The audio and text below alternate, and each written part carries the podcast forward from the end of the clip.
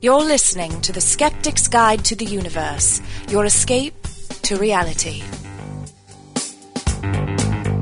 Hello and welcome to the Skeptic's Guide to the Universe. Today is Wednesday, May 30th, 2007, and this is your host, Steven Novella, president of the New England Skeptical Society.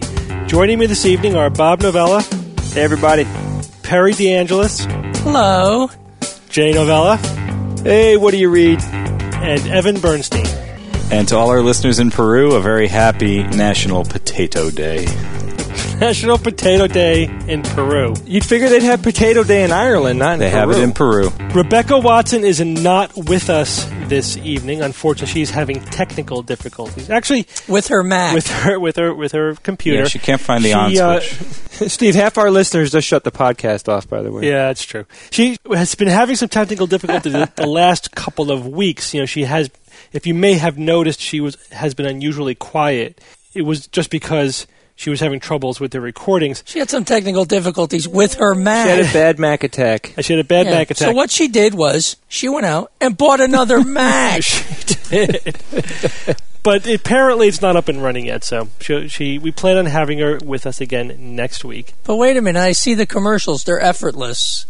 You press a button and they're on. Yeah, they make no no effort to yeah. work. Perry, why? Do you relate to the fat guy in those commercials? Of uh, the fat guy is me. so, so I make a little side income. Side income.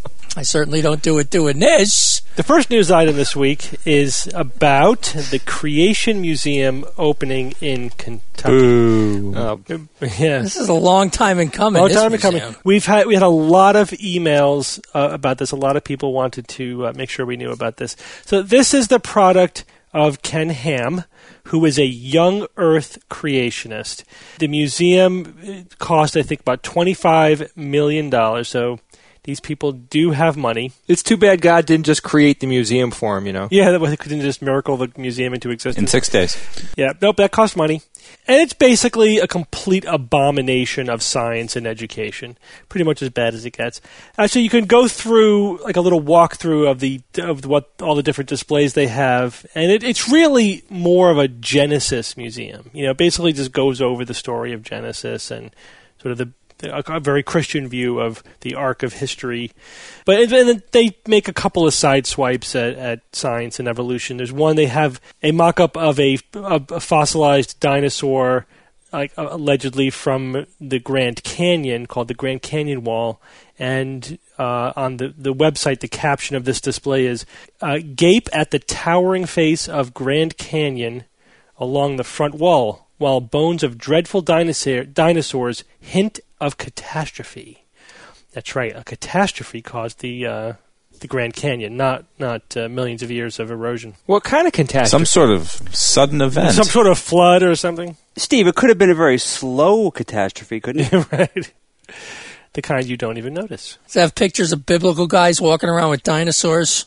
They claim that the Leviathan mentioned in the Bible is dinosaurs. I've seen those pictures. Some guy in a biblical dress petting a brontosaurus. I wonder what kind of attendance they're getting. I'd like to know. well, it just opened. I think they'll be pretty busy for a while, you know, until the uh, The shine novelty wears off. I hope. I just hope it just totally goes under after you know a year or two. That'd be nice. Here's another yeah. one. They have a, a fossil display called them dry bones. One set of bones, two interpretations. How can two paleontologists digging the same dinosaur fossil in the field reach opposite conclusions? Have, have any of you guys ever heard of a young Earth paleontologist? No. I haven't. Mm, no. I mean, what what That's two, an what two paleontologists is he talking about? Right, right. These are hypothetical paleontologists. Ah, The, the answer starting points. Fossils don't come with labels. We must begin with assumptions. But which is correct? And how could we possibly know which, which interpretation is correct? As if there doesn't exist anything called, oh, I don't know, science? Research? What a fool. You just see bones and you slap your interpretation on there from whatever your starting point was. I guess, well, they are accurately describing their process. Um, so that's basically the quality of stuff that you're going to get in the, the Creation Museum. I wonder what the fine is for urinating on uh, exhibits in a museum. I don't know. Maybe we'll find I'm- out. I wonder how it feels to bask in my stupidity. It's basically one long apology for the nonsense of creation. I've always liked your stupidity, Jay. Thanks, But Barry. s- speaking of stupidity, Steve, the website that you that you have linked here, and I assume you'll also have it on the notes page. Um, Yes. has this nice little um, interactive. Uh, it's a blueprint of the of the museum, and you click on various sections, and it shows you a little picture with a little description of what's Yeah, going. that's what I'm reading. What it is, yeah, that's what. So but one of these that I pulled out, one of these quotes said that uh, everyone who rejects his capital H his history, including six day creation and Noah's flood, is willfully ignorant. Mm-hmm. Uh, hello, pot, kettle, black, willfully ignorant. Oh my God! Ken Ham is the poster child for willful ignorance. That is true. This science blogger community is all over it already. I'll, I'll have a link on the notes page to Pharyngula, which is a very popular science blog, eh, which basically links to, to dozens and dozens of science blogs completely trashing the museum. So if you like to read scientific criticism of this, there's there's plenty to go around, and there, there are some gems in there. One one blogger points out how utterly childish the entire display is. I mean, it really is. It, it insults the intelligence of a five year old. That's how lame the whole thing is. It's really incredible. Well, there's another little entry here on their site. Uh, this people it has a picture of people exiting, and it says visitors report an average loss of 20 points of IQ per visit. Wow, I thought it'd be more than that. and, and that's an underestimate, I'm sure. That's self reporting. So, you imagine? that mega blog, Steve, that you linked to here had uh, had a link from the L.A. Times, and uh, they were they were talking about uh, you know the state the state of uh, of America and saying that uh, three of the uh, of three men seeking to lead the last superpower on Earth, referring to the last uh, Republican um, presidential debates. Um, reject the scientific consensus on cosmology, thermonuclear dynamics, geology, and biology, believing instead that Bam Bam and Dino played together. Right. Uh, it was a funny quote from LA Times. I was very disappointed with uh, with the, uh, the quote from the New York Times. Very wishy washy Mm-hmm. and uh, very disappointing. I was surprised that that. I mean, we, we, Steve, were you surprised that a quote like that came from? I uh, was. You know, the New mainstream media, except for a couple of exceptions like the LA Times, the mainstream media was very wishy washy on reporting on the Creation Museum as if they were trying to be politically correct or balanced. You know, that it was terrible. I mean, the journalists totally failed to put this in its proper perspective. That this is, you know, you know, a, a, an affront to science. It is, you know, a very narrow-minded, childish display that that is completely rejected by the mainstream scientific community. They really completely d- failed to put this in the proper perspective. So that this is, you know, again, a, a, one of the most glaring recent failures of the mainstream media to deal with these types of issues. How can they slip that up? I mean, how could they not report correctly on it? Well, the? New York Times didn't even send their science writer to, to write Yeah, the story. that's the They- problem. Uh, come on. It is the general decrease in the number of science writers, science journalists, and you know basically all-purpose journalists covering science issues. And again, it's this misplaced uh, sense of balance in journalism. The notion that you have to balance every issue, even when the issues themselves are inherently unbalanced, like you know creation nonsense versus the consensus of scientific opinion. These are not balanced sides of of of the uh, the controversy. Two plus two, is it really four? Let's ask the experts. I think it's four. Right. I don't think it's four. Oh, there we go. We got both sides. How can two mathematicians come to a different conclusion? Well, one of them's a dick.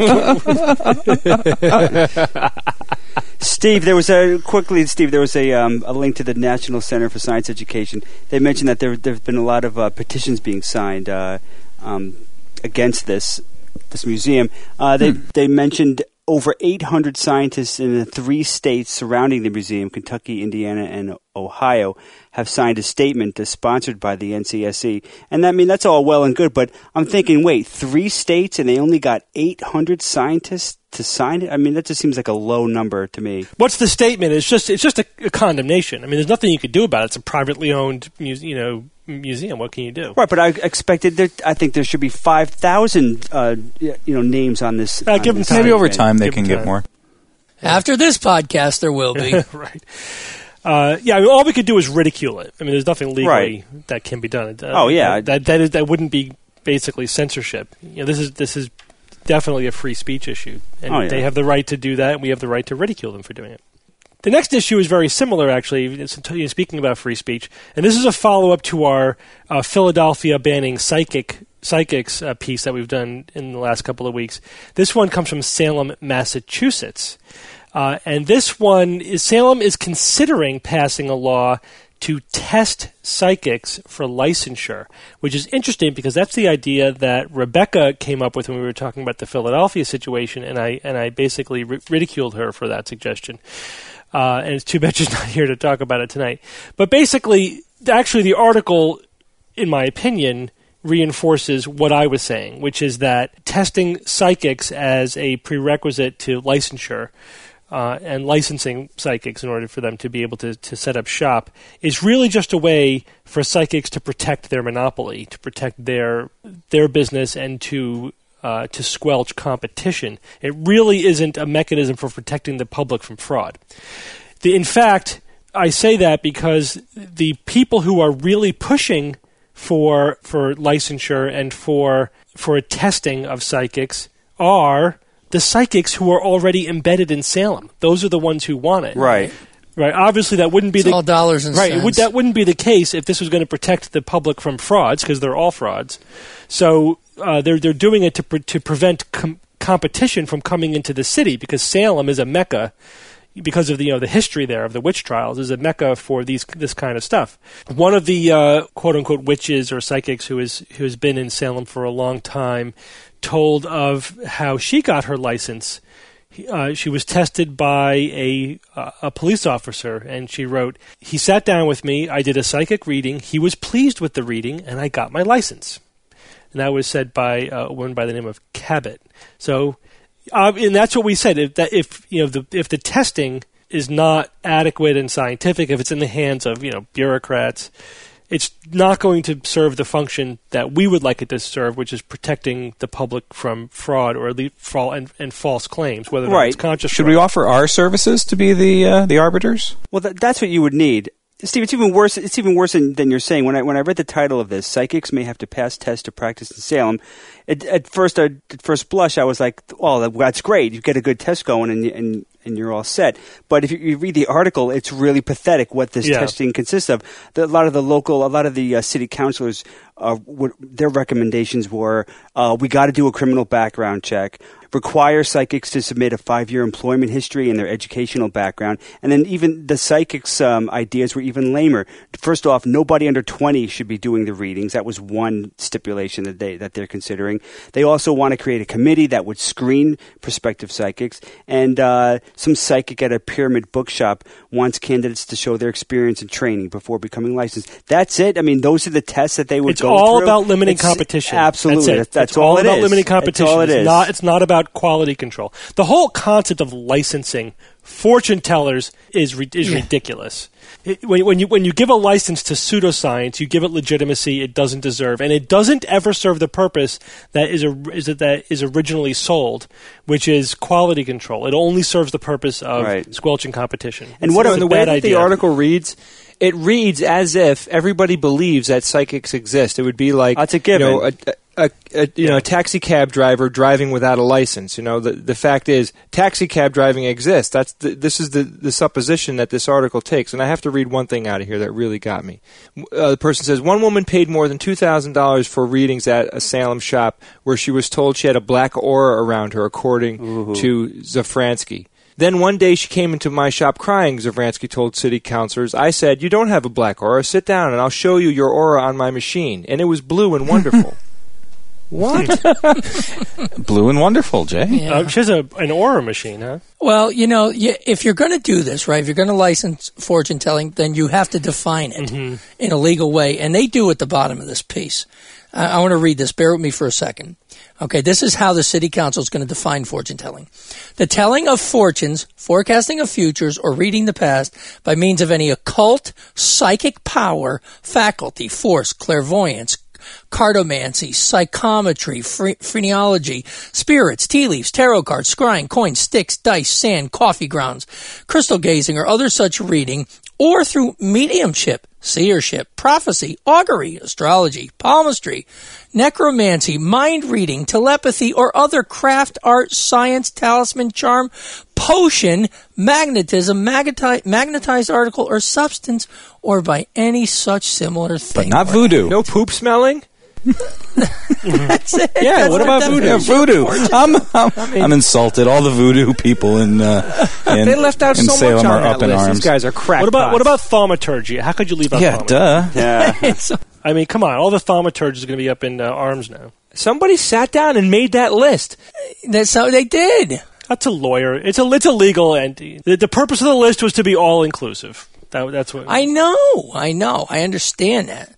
But you, we've already come up with some things not on the list. Jay, well, yeah, but the list says and any such similar thing, right? So it, it means everything. Right. and Jay, you're right. The the article totally takes for granted that it's legitimate, that it's that it's a real. yeah. So does the definition.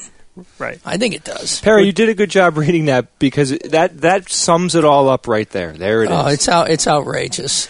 I mean, it's just so. St- we really should testify. It says they're going to revisit the topic. We we should. At We least should send a letter. Uh, another follow up piece, I think it was either last week or the week before, I reported about the UK scientists led by uh, Dr. Baum, who uh, is urging the National Health Service to drop its covering of homeopathy.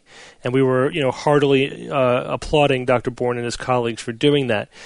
Well, Peter Fisher, who is the director of the Royal London Homeopathic Hospital, has written an open letter of his own responding to Dr. Baum and his colleagues, basically defending the homeopathic hospital that he runs.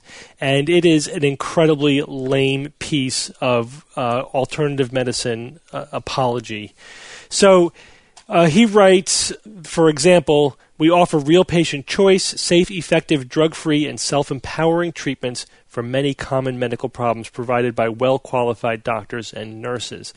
So that's just pure propaganda. First of all, he appeals to choice, which is a very common ploy among the uh, the cam artists or scam artists, and he appeals to. He says that the treatments are drug free, which which is implying what that drugs are not effective, that they they can't be used as safely or appropriately. What is that implying? It's really just appealing to irrational fears of of drugs, not anything that's based upon science or good medicine. Also appeals to um, self empowerment. You know that, and that is one of the biggest ploys of the entire CAM movement. That they're essentially the the scientific criticism of so-called complementary and alternative modalities is that they are not based on science, evidence, logic, and plausibility. Other than that, they're great. Who needs that stuff? yeah, the, and the response to the criticism is it provides people choice. All right, that's a non sequitur. It does not answer the the uh, the claim. Or people want to be empowered to cure themselves. Again, it's a not it's not responsive. It's a non sequitur. It doesn't address the only thing that really matters. Does it work? Everything else is just a Yeah, diversion. but Steve, he does cite some evidence in this article. What so but then he then he does go on to to make claims that there is evidence for efficacy, although he refers mainly to acupuncture, saying that we also provide things like acupuncture.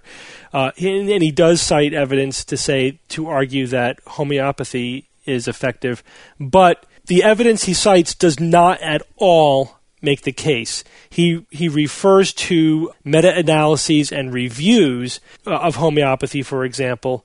Um, however, completely ignores this, the mainstream scientific interpretation of that same exact body of evidence.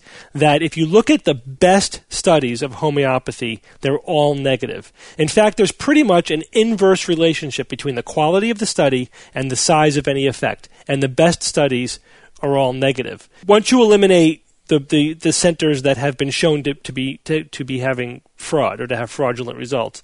So there isn't any credible evidence that homeopathy works. That's the consensus opinion of the scientific community. So he's just cherry picking data and interpreting data his own way in order to make really an unsubstantiated and, and a very unscholarly, unscientific claim that there's that the evidence shows that, that any of these modalities work. Towards the uh, the bottom of the article, he says homeopathy is enigmatic, remarkably popular, widespread, and persistent despite the skepticism of retired professors and biomedical background. It is simply not true to say that it is- it is unsupported by evidence. Now, doesn't that enigmatic mean like mysterious, Hard to define. and Yeah, hard to define. puzzling. Yeah, I mean, uh, it's hard to know what he's referring to there. I think he's trying to dismiss Dr. Baum and his colleagues by saying that they're behind the times, they're retired, you know, they don't know what they're talking about, and that homeopathy is the wave of the future. I mean, that's that's the impression that he's trying to create there. And then he makes the referral to the review of the studies, but his interpretation is completely out of step with you know mainstream scientific Reality? yeah, reality. I don't know if with enigmatic he means that we don't know how homeopathy works. His statement is unclear.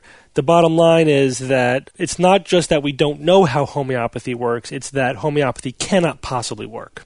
It, it's water. It, it, there is no no possibility within physics. You know, forget about biology and medicine. Within physics, that there could be any therapeutic effect physiologically to homeopathic remedies. Well, then, how do you explain that hospital? right, exactly. I'm surp- I'm surprised he didn't trot out some anecdotal evidence and testimonials, and that seems to be the only little piece missing to his quote unquote argument.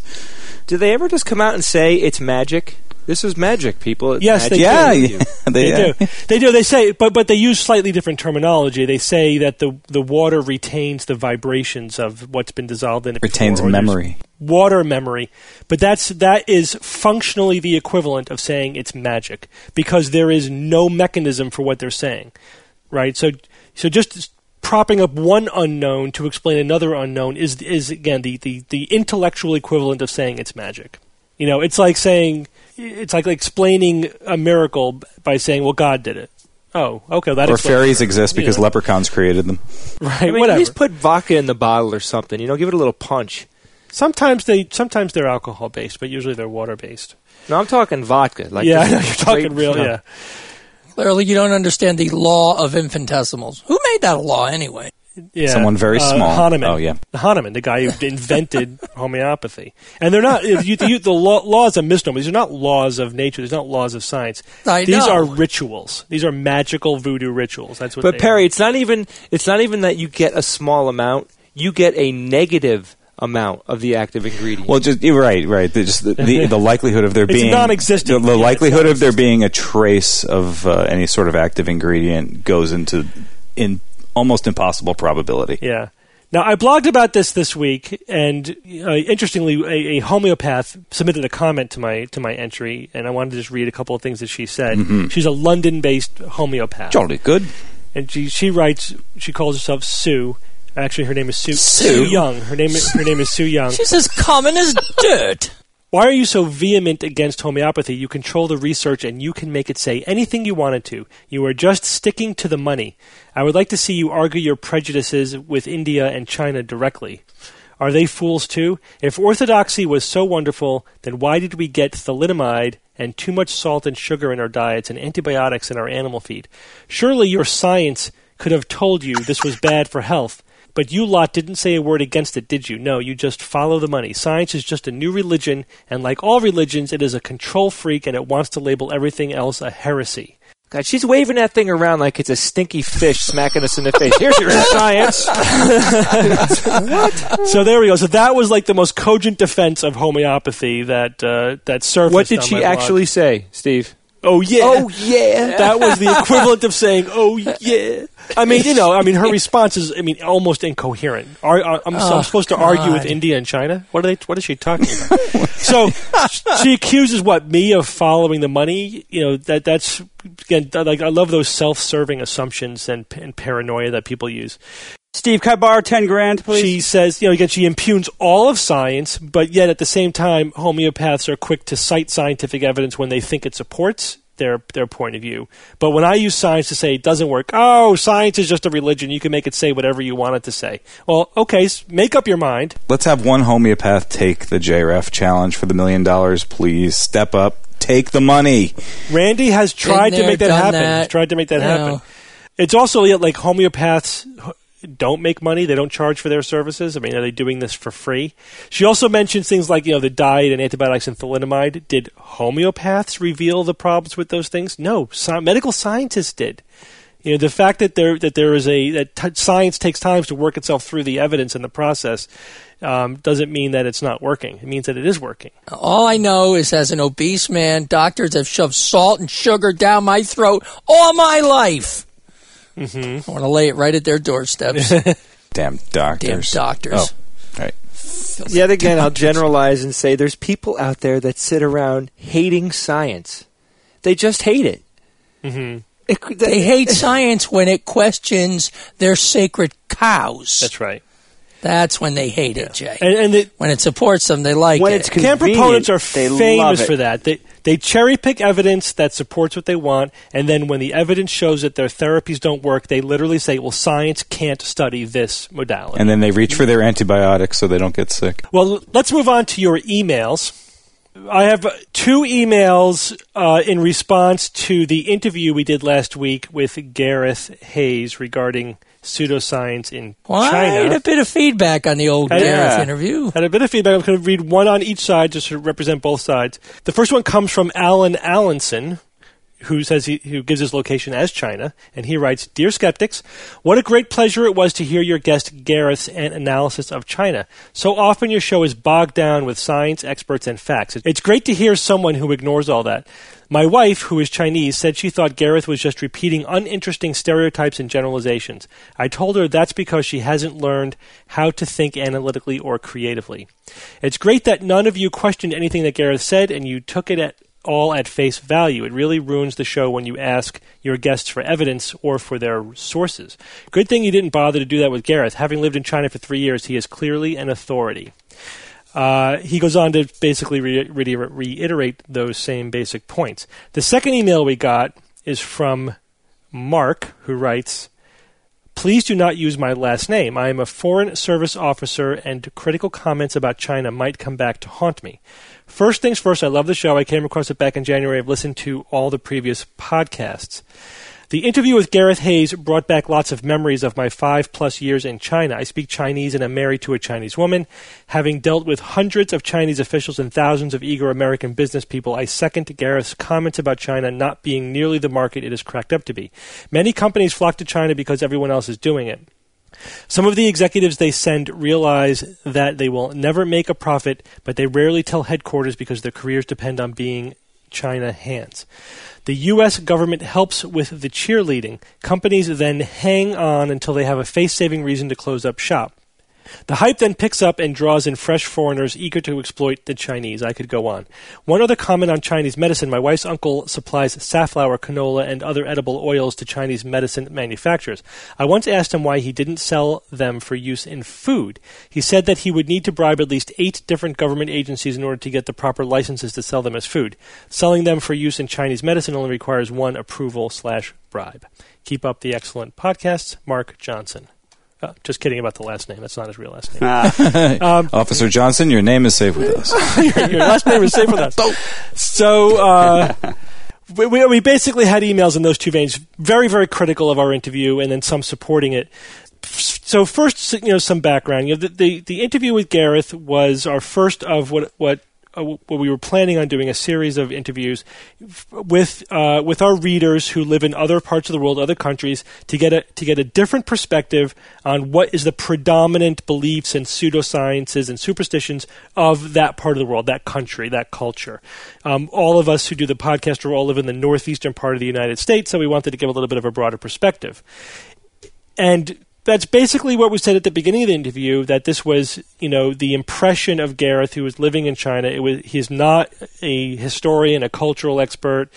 Um, so it was not it was offered as his experience and his interpretation, not as a definitive expert view. And, and I think a lot of people got that, and even those some who were critical acknowledged that that's how it was presented. Um, I also want to point out. I mean, I think the, the, the one legitimacy in in the, sort of the in the, the many criticisms that we heard was that Gareth was a little bit absolute in his statements, a little bit overgeneralizing, and I think in retrospect that that's true. Um, that that really went more towards the the tone uh, of his comments, and but not really the underlying points he was making or the specific facts he cited to support his claims. Uh, and I'm going to go over them a little bit in detail in just a moment. But I also want to say that the other observation that has a kernel of legitimacy is the fact that we didn't challenge Gareth much on what he was saying. And actually, that um, is primarily an, artifact of the post production. what what in the post production because the interview basically went beyond in scope went far beyond what I initially had intended. I, I, wanted to focus on superstitions and pseudosciences, and we ended up talking about the education system and the research and the economy and academia. So, you know, what we did in post production was basically check all, you know, fact check all the stuff that Gareth said and it all checks out, to be honest with you. All the stuff that I left in. There were some things that Gareth said that we actually did challenge him on, and then I couldn't really validate to my satisfaction, and I edited it out in post production. But in doing that, I also edited out all of the times when we were actually more questioning about what he was saying. So the listener was left with the impression that there was no filter there. But there actually was a very, very significant filter there. Thanks, Steve. So I, I did wanted to go over since I since we didn't really have the references last week, just some of the core claims that Gareth made and what and what I found out about it in doing the post production and since then in preparing for the, this week's follow up. Uh, one of the one of the claims that Gareth made is, essentially is that academic fraud is rampant in China, uh, and in fact, this is absolutely substantiated by um, many other independent observations and editorials about China. Uh, in fact, the you know Gareth reported that 60% that that, that a study by uh, the Chinese government admitted to 60% of academics uh, re- self-reporting that they engaged in bribery or plagiarism in order to, to advance academically or get their degree. 60%, and that uh, that checks out. That was reported um, in the mainstream media in the West. I think it was actually first reported in the Christian Science Monitor, but then it was picked up by uh, many news outlets. I could not find anyone questioning that figure. So that, as far as I could tell, that seems perfectly legitimate, and there was, and that's that's well referenced. Gareth then said, if anything, that's underreported. That was his, you know, his opinion. It was it was presented as such. It was, and I do think that Gareth, you know uh, has a, a, bit of a cynical point of view, but that but that's fine. But the sixty percent figure is absolutely referenceable. He, there were also many others who uh, who made the same observation that fraud in research and in academia is absolutely endemic. The China Academy of Sciences has admitted this and ha- and recently has put forth regulations to fight to fight the rampant fraud in, within China. This is the, the conventional wisdom, if you will. This is the universal observation. I did not find anything in, in looking actively for any editorials or anything written on this issue to contradict that basic premise. Uh, another basic premise is that the Chinese government is very protective of its reputation and it actually uses its power and influence, access to China, and its economic uh, might in order to silence criticism of China, even of Western researchers and scholars. And I have found, you know, several uh, studies, which again I'll have the references to, that echo that very observation. Um, for example, this is an article by a Carsten Holz who writes. What happens when we don't play along is all too obvious. We can't attack Chinese collaborators. When we poke around in China to do some research, we run into trouble. Uh, for example, and he goes on elaborating about um, the, the, many ways in which China, the Chinese government, will uh, basically crack down on any of its critics, and he, and he again uh, agrees with Gareth in that it is effective in intimidating uh, any any would be critics of China. Uh, another piece of information I found that was very interesting is that uh, there is a a Chinese scientist, a Fang Zhouzi, who uh, is now living in San Diego, who is really a skeptic. The guy has set up a website in Chinese. Uh, unfortunately, I could not find an English version of it, but he has he set up a website. He's basically a self-proclaimed science police, and he's basically being a watchdog on the scientific research going on within China. And he claims that it is again uh, pseudoscience and fraud is absolutely endemic and rampant within the research community, and that the, of course, the media within China is um, completely uncritical of it, and there's essentially no watchdog on it. So he's now trying to fill that role of being a watchdog on the research that's going on within China. Of course, a lot of these things you could say about this country as well. We have the National Center for Complementary and Alternative Medicine. There's, you know, obviously fraudulent and pseudoscientific research going on everywhere. But and we're obviously have been very critical of that in the West in the past. I mean, that's what we do is try to find, you know, find and criticize pseudoscience where it crops up. But I think that from reading Fang's, you know, articles about Fang and what he has said and written, the one difference in China is that it's it's mainstream and official within China. It's not fringe and you know criticized by the by the mainstream scientific community. Gareth also mentioned that education in China specifically does not teach critical thinking and analytical skills. And a lot I think that was the one observation that that people took the most offense at. First of all, you know, one person on the boards interpreted that as saying that the Chinese people lack the ability for analytical thought. And that's not what Gareth was saying. He was saying that the education system is designed by the government not to teach analytical or independent or creative thinking. Uh, in fact, that observation that echoes the, the universally every, every, editorial and observation that I've that I've been able to find and read about the Chinese education, uh, even reports that were generally positive, citing all the positive things about China's education, and and just to mention them, uh, some editorials have observed that the Chinese government is putting a lot of money into education system. They they do seem to value it um, to to some degree. The Chinese education system excels in math and that the that the average Chinese student works extremely hard, many more hours per week and per year than say the corresponding student in the United States. It's very competitive, and one positive cultural thing is that people equate success in school with hard work much more in China than in the United States. In the in the U.S., and I've observed this myself before, there is a little bit too much of a um, of a cultural belief that success is based upon talent, not necessarily hard work, which of course doesn't both are, are true to some degree, but the, but emphasizing talent is also an excuse not to work hard or an excuse that I didn't succeed because I'm doing the best I can. Uh, it, it's not my fault. Whereas in China, it's you know you do as well as as you do based upon how hard you work, and that's I think probably a more adaptive uh, mindset to have. However, even the positive reviews mention that China's education system is criticized for its lack of individual thinking, creativity, and enjoying learning for its own sake. So, and, and, I did not hear or I did not find or read any editorials or observations that contradicted that basic premise that, that Gareth made. So, the bottom line is you know, although it may the tone of the interview may have come off as a little bit overgeneralizing and even stereotyping, the core points that Gareth made are all in, are all individually verifiable and are in accordance with a lot of other uh, observations and editorials that have been made about the, the Chinese system as it is. This uh, this piece certainly has sparked a lot of very interesting discussion and opinions and I've certainly learned a lot from it. If you're interested in, in, taking this further, there is a very lively debate going on on our message board, and Gareth is answering a lot of very specific questions. We're getting a lot of opinions from other people who either live or have visited China, including um, some Chinese natives. So you should check it out. There's a lot of good information there.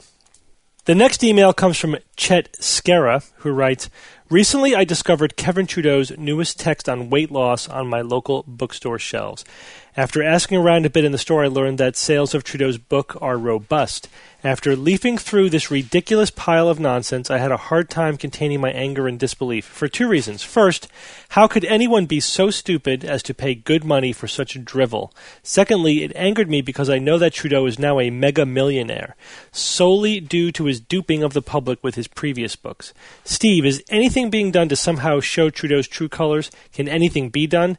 The straw that broke the camel's back for me was when I saw Trudeau's earlier Natural Cures book on my sister's bookshelf. Mind you, my sister is an emergency room nurse. Is this a lost cause? Is the public free game for such predators?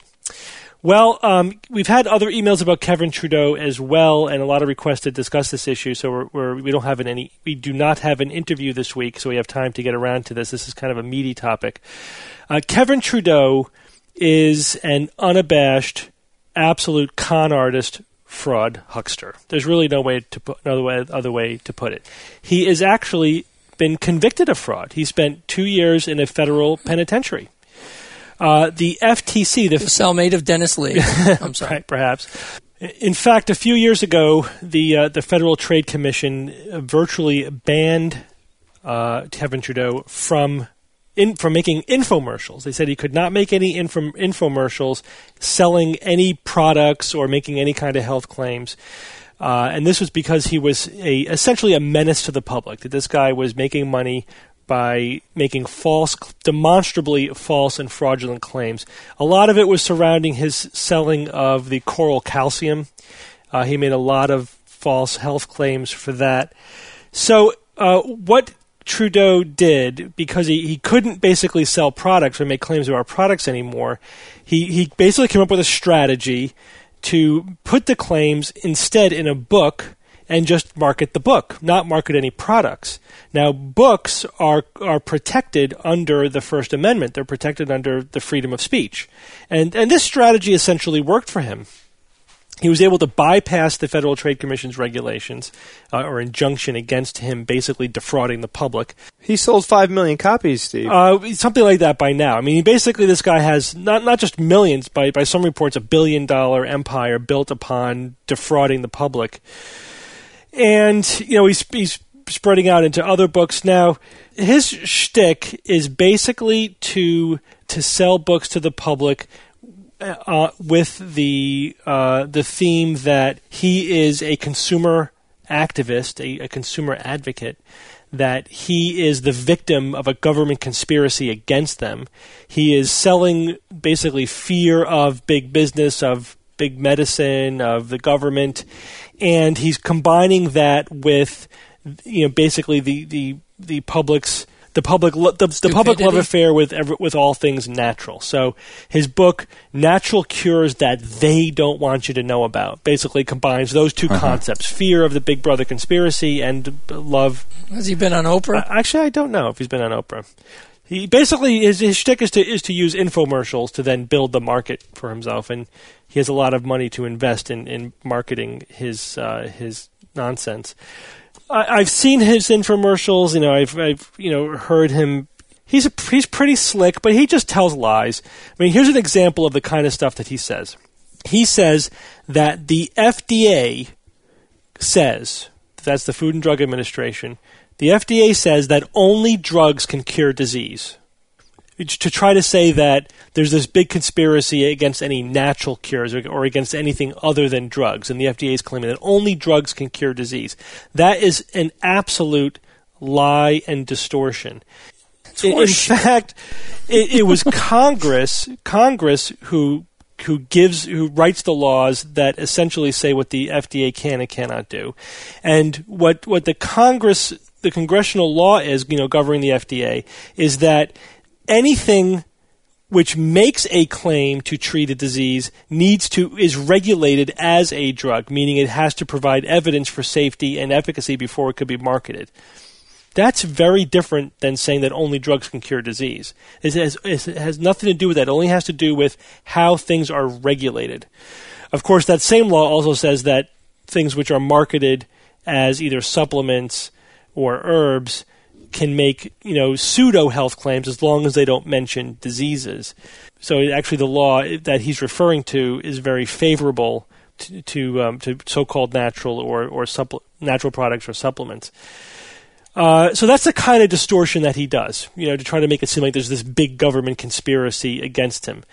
He, he also would have us believe that you know here is a guy who has been convicted of fraud, who has spent time in jail, who is and and fraud for things like you know writing bad ch- checks and you know stealing money from from uh, or embezzling money from banks and uh, etc. I mean like just out and out thievery, and that this guy who he says, hey, you know, I made mistakes when I was young.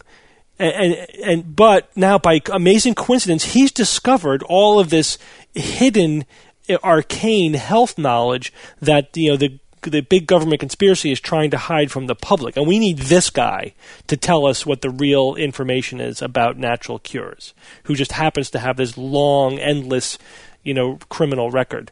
The guy's basically a sociopath, you know, who, who will say anything as long as it makes him, you know, millions and billions of dollars you know, and the th- other thing is, this information is out there. You know, there's if you look up Kevin Trudeau, just type in Kevin Trudeau and fraud, you come up with all kinds of articles. I mean, uh, detailing, outlining the timeline of his fraud. Did, Yeah, Wikipedia has a very Yeah. good treatment. uh, of the- of the Amazon.com, if you just read people who bought the book, here's the other thing. The book is a scam within a scam because if you buy the book, Natural Cures, it actually doesn't have the cures in the book. All it is is a long paranoid rant about, you know, big pharma and big government and about how wonderful things that are natural are. But if you want to actually know the quote unquote cures that he's offering, you have all it says is go to my website and then you have to buy an online subscription to his website in order to get the mm-hmm. information. Wow. So a lot of the sort of the complaining on Amazon.com was about the fact that the book isn't even the scam that it says it is. It's, a, it's actually a deeper level scam. But the book does contain real howlers like the sun does not cause cancer. Sunblock causes cancer. Or Wow. or here's uh-huh. another one. All over the counter non prescription drugs and prescription drugs cause illness and disease. There you go. All drugs just Okay. cause disease. How did we not notice that? and the chemicals that are in foods are all poisons. They're all poisons. If you took enough of them, they would kill you. Therefore, they're poisons. Actually, that's probably true. yeah, if you took enough of anything, they would kill you. If, yeah, If you took exactly. enough of the food, it would kill if you. you drank enough water, it would kill you. I mean, the, you know, the, the the guy's heartless.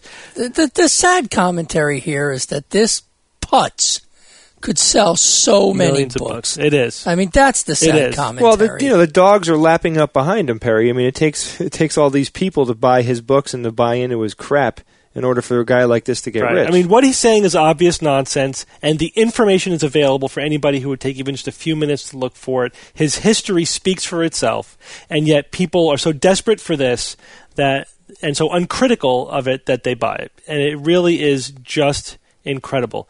Now, part of the question was what can be done. And this gets again back to you know First Amendment freedom of speech laws and, and the balance between freedom and regulation and protection and i- i- i- is there basically anything we could do except try to get the word out, which obviously doesn't work you know in a situation like this. At least not enough to keep him from making you know a billion dollars selling this. In fact, however. The, the First Amendment is not completely unlimited. And here's a quote in this one article I reference from Richard Fallon, who is a professor of constitutional law of Har- at Harvard Law School. Assume, presumably, he knows something about constitutional law. And he says nobody has a right to engage in fraud, even when the fraud takes the form of speech. What, if any, laws does someone break when engaging in false or misleading speech? Generally none, because the First Amendment wouldn't allow punishment for that. But one of the exceptions is that false and misleading, and misleading speech can be prohibited or prevented when that speech is closely tied to commercial activity. Exactly. And that's Ah, there you go. kind of the same thing I was saying about the psychics that because this Right. is commercial activity, then what they say and what they claim can be regulated because if it's false, then that constitutes fraud. And that trumps the freedom of speech. I, and so it's nice to hear that a Harvard law professor of constitutional law agrees with that. But despite that, it doesn't seem that anything is being done. The FTC says we're keeping a close eye on him. They fined him. They fined him like five hundred thousand dollars. You know, okay, wow, wow. Probably a yeah, slap on slap on those. You're making millions and millions of dollars. You know, the occasional half a million or million dollar fine is just the cost of doing business. It's it's not a deterrent, obviously. You know, seriously, I think that if you could build enough of a case against somebody like uh, like Kevin Trudeau, the law should be in place that you could take every dime the guy owns. You could basically figure out how much money has he made from this and take all of it, every single penny from him. He, this guy, You're saying sue this it? guy, the, You- or whatever. Oh, well, that's that's Keep him tied up in that, litigation. that's another point. I'm saying the government, if they could fine him, the you, you should be able to fine somebody for every penny they made from fraud. It shouldn't be possible to make hundred million dollars and then uh, committing fraud, and the fine is five hundred thousand dollars. What what's the use of that? You know, there needs to be more more teeth in these regulations. The second point, which you allude to, Evan, is can he be held accountable for the consequences of the claims that he's making? And I think that he should be.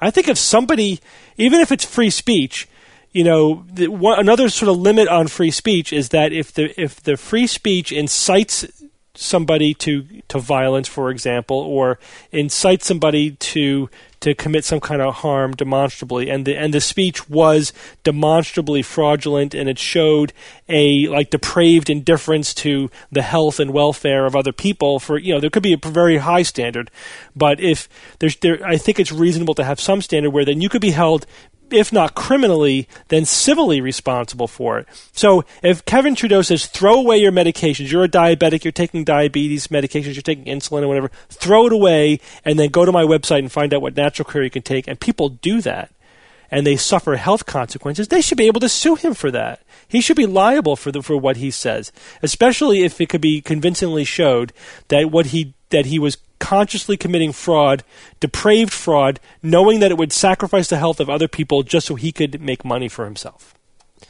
And it's really a scandal that we can't figure out a way to to to keep people like Kevin Trudeau from operating and still have reasonable protections of, of free speech. There's got to be a way we could figure out how to do it. Here, here.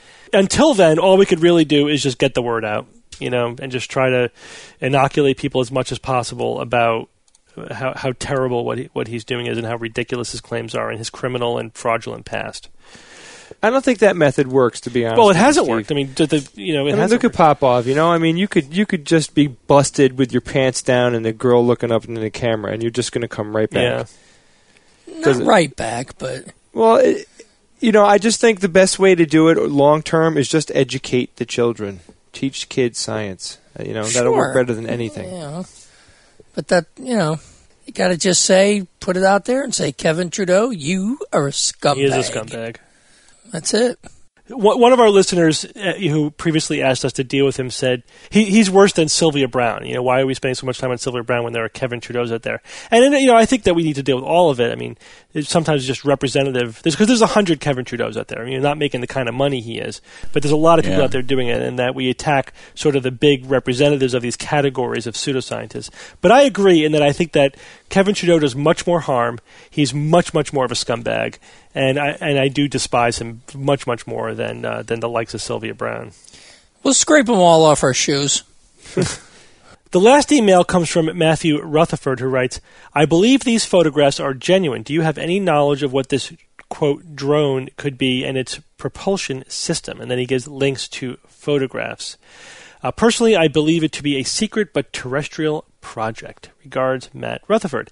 Uh, and we ha- will have the links. They're, they're basically photographs of uh, an object. So, this, so some some quote unquote UFO photographs are smudges, are blobs of light, or points of light, are indistinct objects, or maybe just some metallic blur. Uh, or something where you can't really identify its size and, and configuration. This is a this is a these are clear, close up, well lit photographs of a, a object, an identifiable meaning that you know you know not that we know exactly what it is, but I mean, a, it, you can see it in detail. Uh, so that this is not just a, a bad photograph or some astronomical uh, artifact or misidentification of a common object. This is a, a, a clear, you know, object. The question is, what is it? Um, I, I disagree with Matthew in that I don't think this is some government, you know, unmanned probe or drone. Uh, I think that this is a hoax. You know, I think that It's Photoshop. yeah, I think yeah, either. definitely I think that we're looking at a, at a well crafted model. Uh, it's it's small enough to have been you know created as a model. The thing's you know maybe only a few feet across.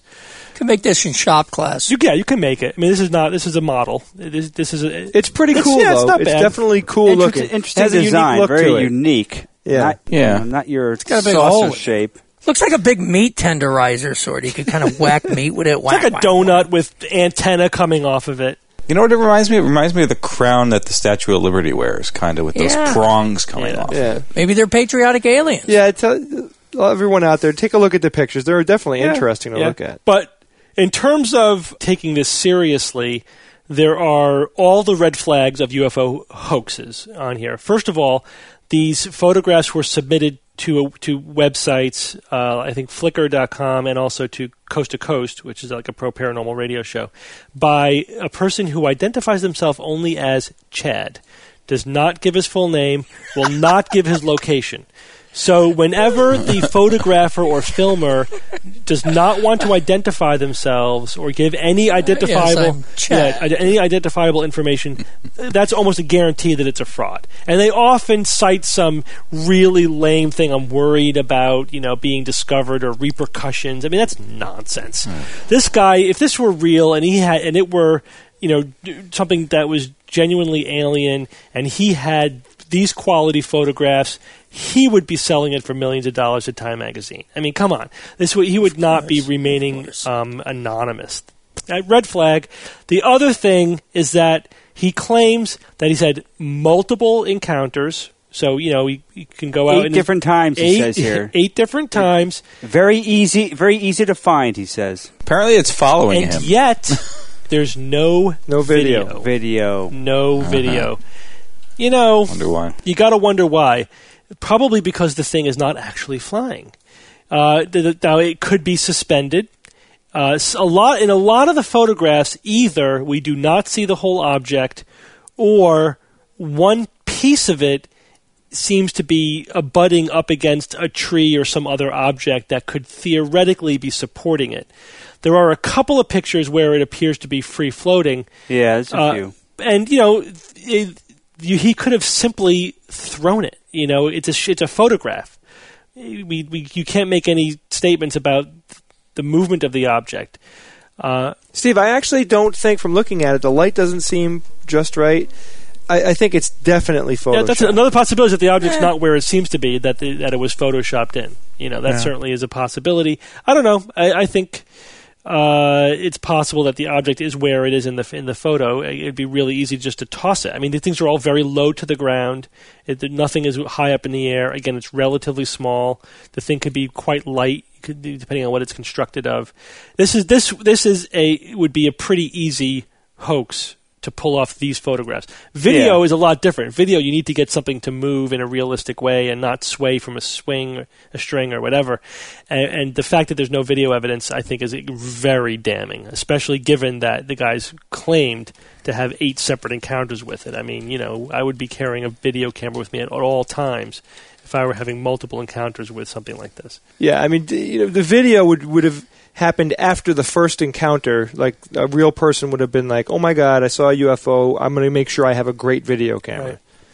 It, it does have several long and interesting looking probes. yeah. Just something I thought I'd point out. What is it with aliens and probes? I don't know. This one, you know, the- looks like you could have a party of probing the going on. one, one of the photographs is close enough where you could see that there's some writing on the underside of it and the and the writing does not It's clearly an alien language. yeah it does not correspond to any terrestrial language that I know of. I no, I zoomed in with with Photoshop, and it says, "Listen to the SGU." It does. You have to tilt Oh, your head a little cool. Really? Now that's cool. Clearly intelligent. Even the aliens, are aliens. listening to us. Of course. Well, let's move on to science or or fiction. It's time for Science or Fiction. Each week, I come up with three science news items or facts. Two are genuine and one is fictitious. I then challenge my panel of skeptics and the listeners at home to tell me which one is the fake. Are you guys all ready? Bit. Yes. There is a Yes. there is a kind hmm. of a loose theme this week. The the theme is sound. All of these have something to do with sound.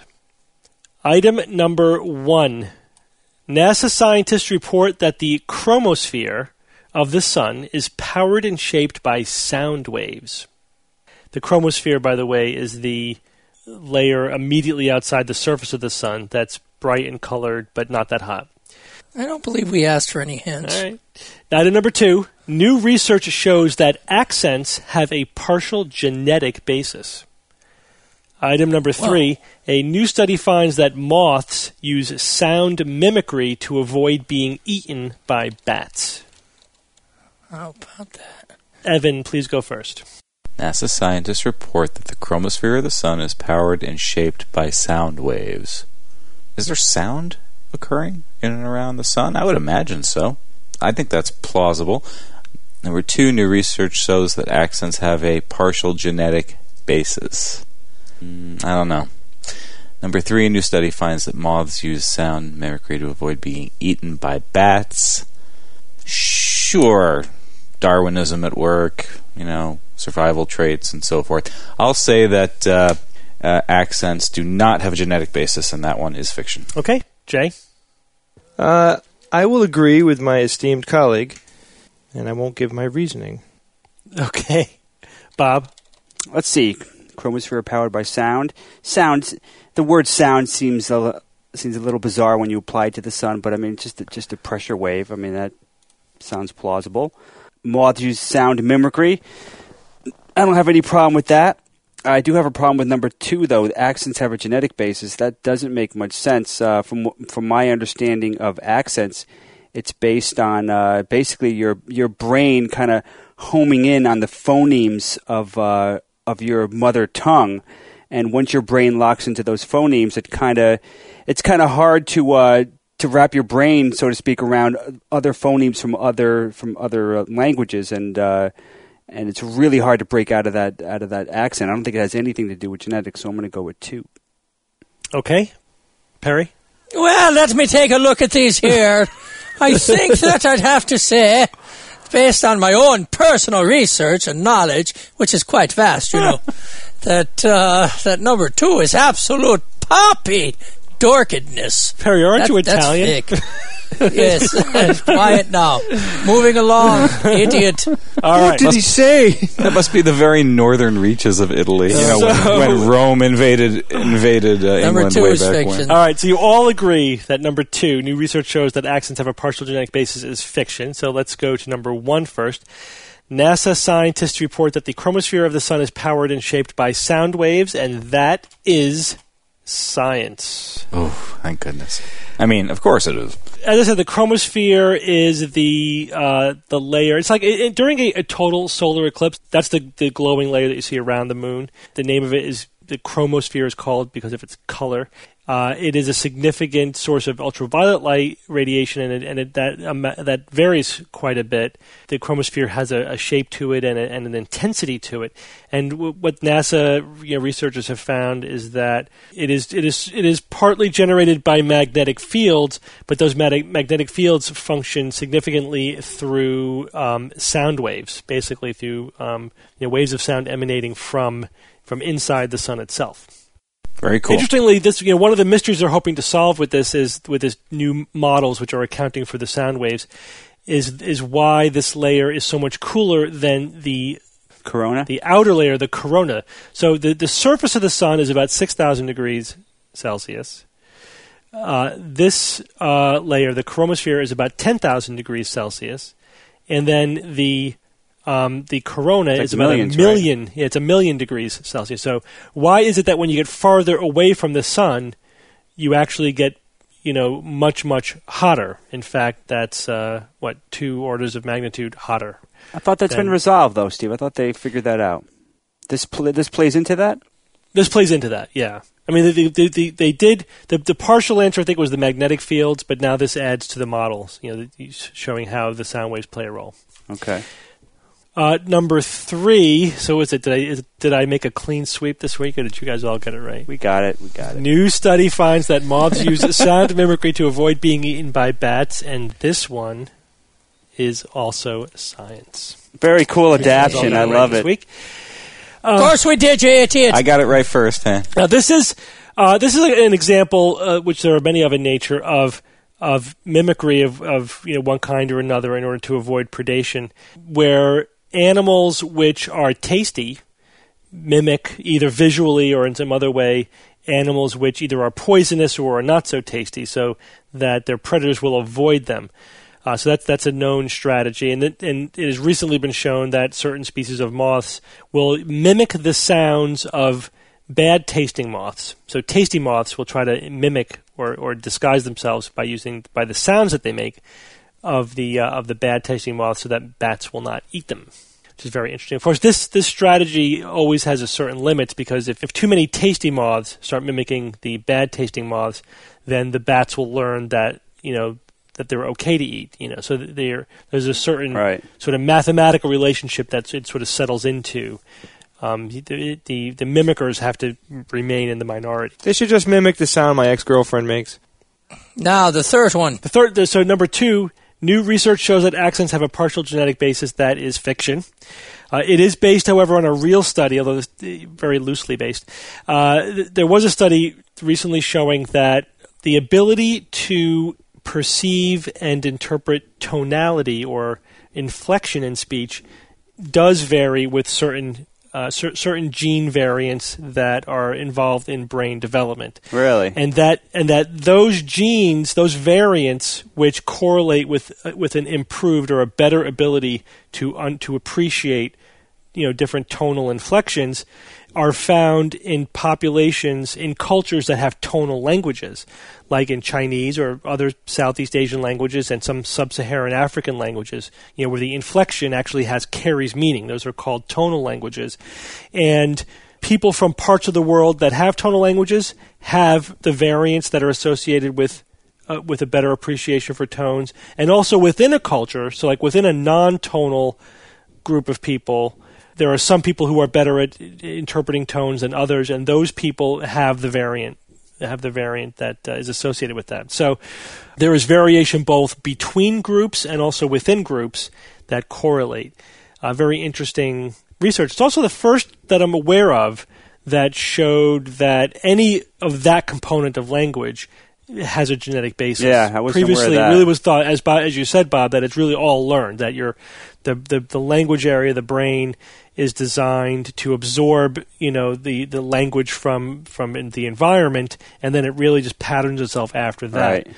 But this shows that there is some some of the, at least the ability, uh, this tonal ability is is you know again is uh, genetically determined which is interesting and also you know just point out that the evidence that of the power that our genes have over the development and the abilities of our brain is really just growing and growing as as research is being done so well done everybody you guys got made a clean sweep Yeah, thanks. good job Of course.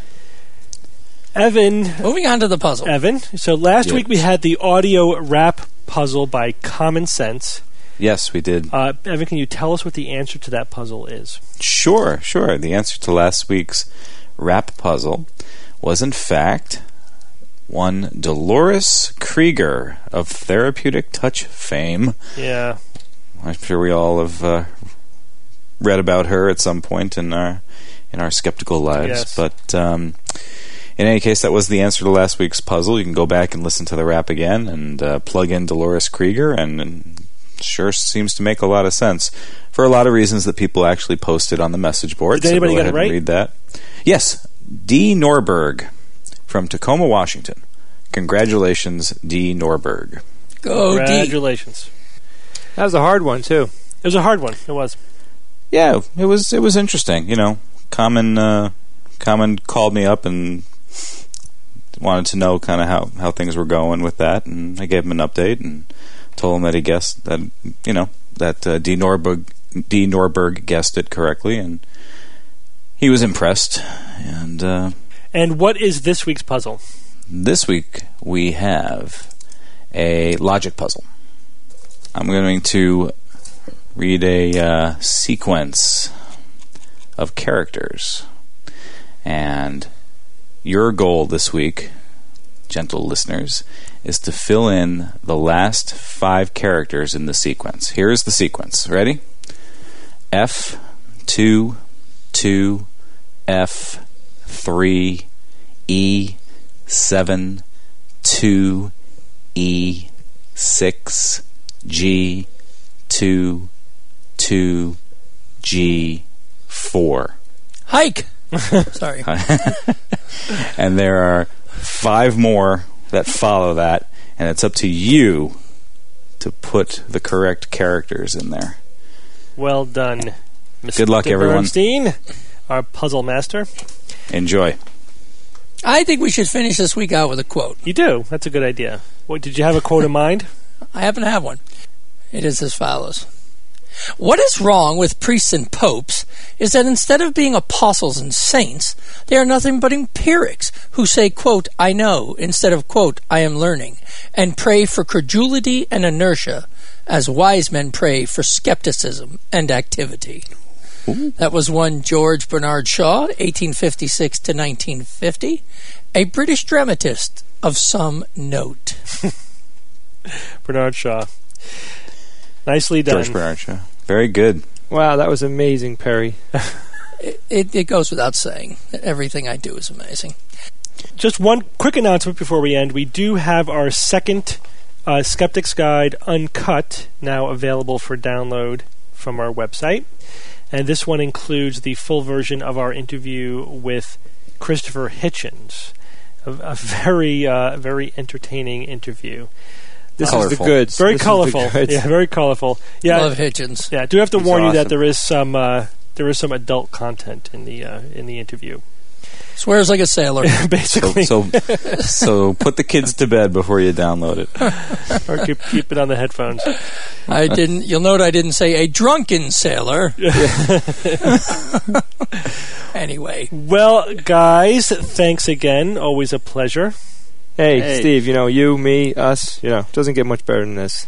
and don't worry, everyone. Hippie Chick will be back next week. Hippie Chick is returning next week, assuming her, her new Mac is up and running by then. So, and until next week, this is your Skeptic's Guide to the Universe.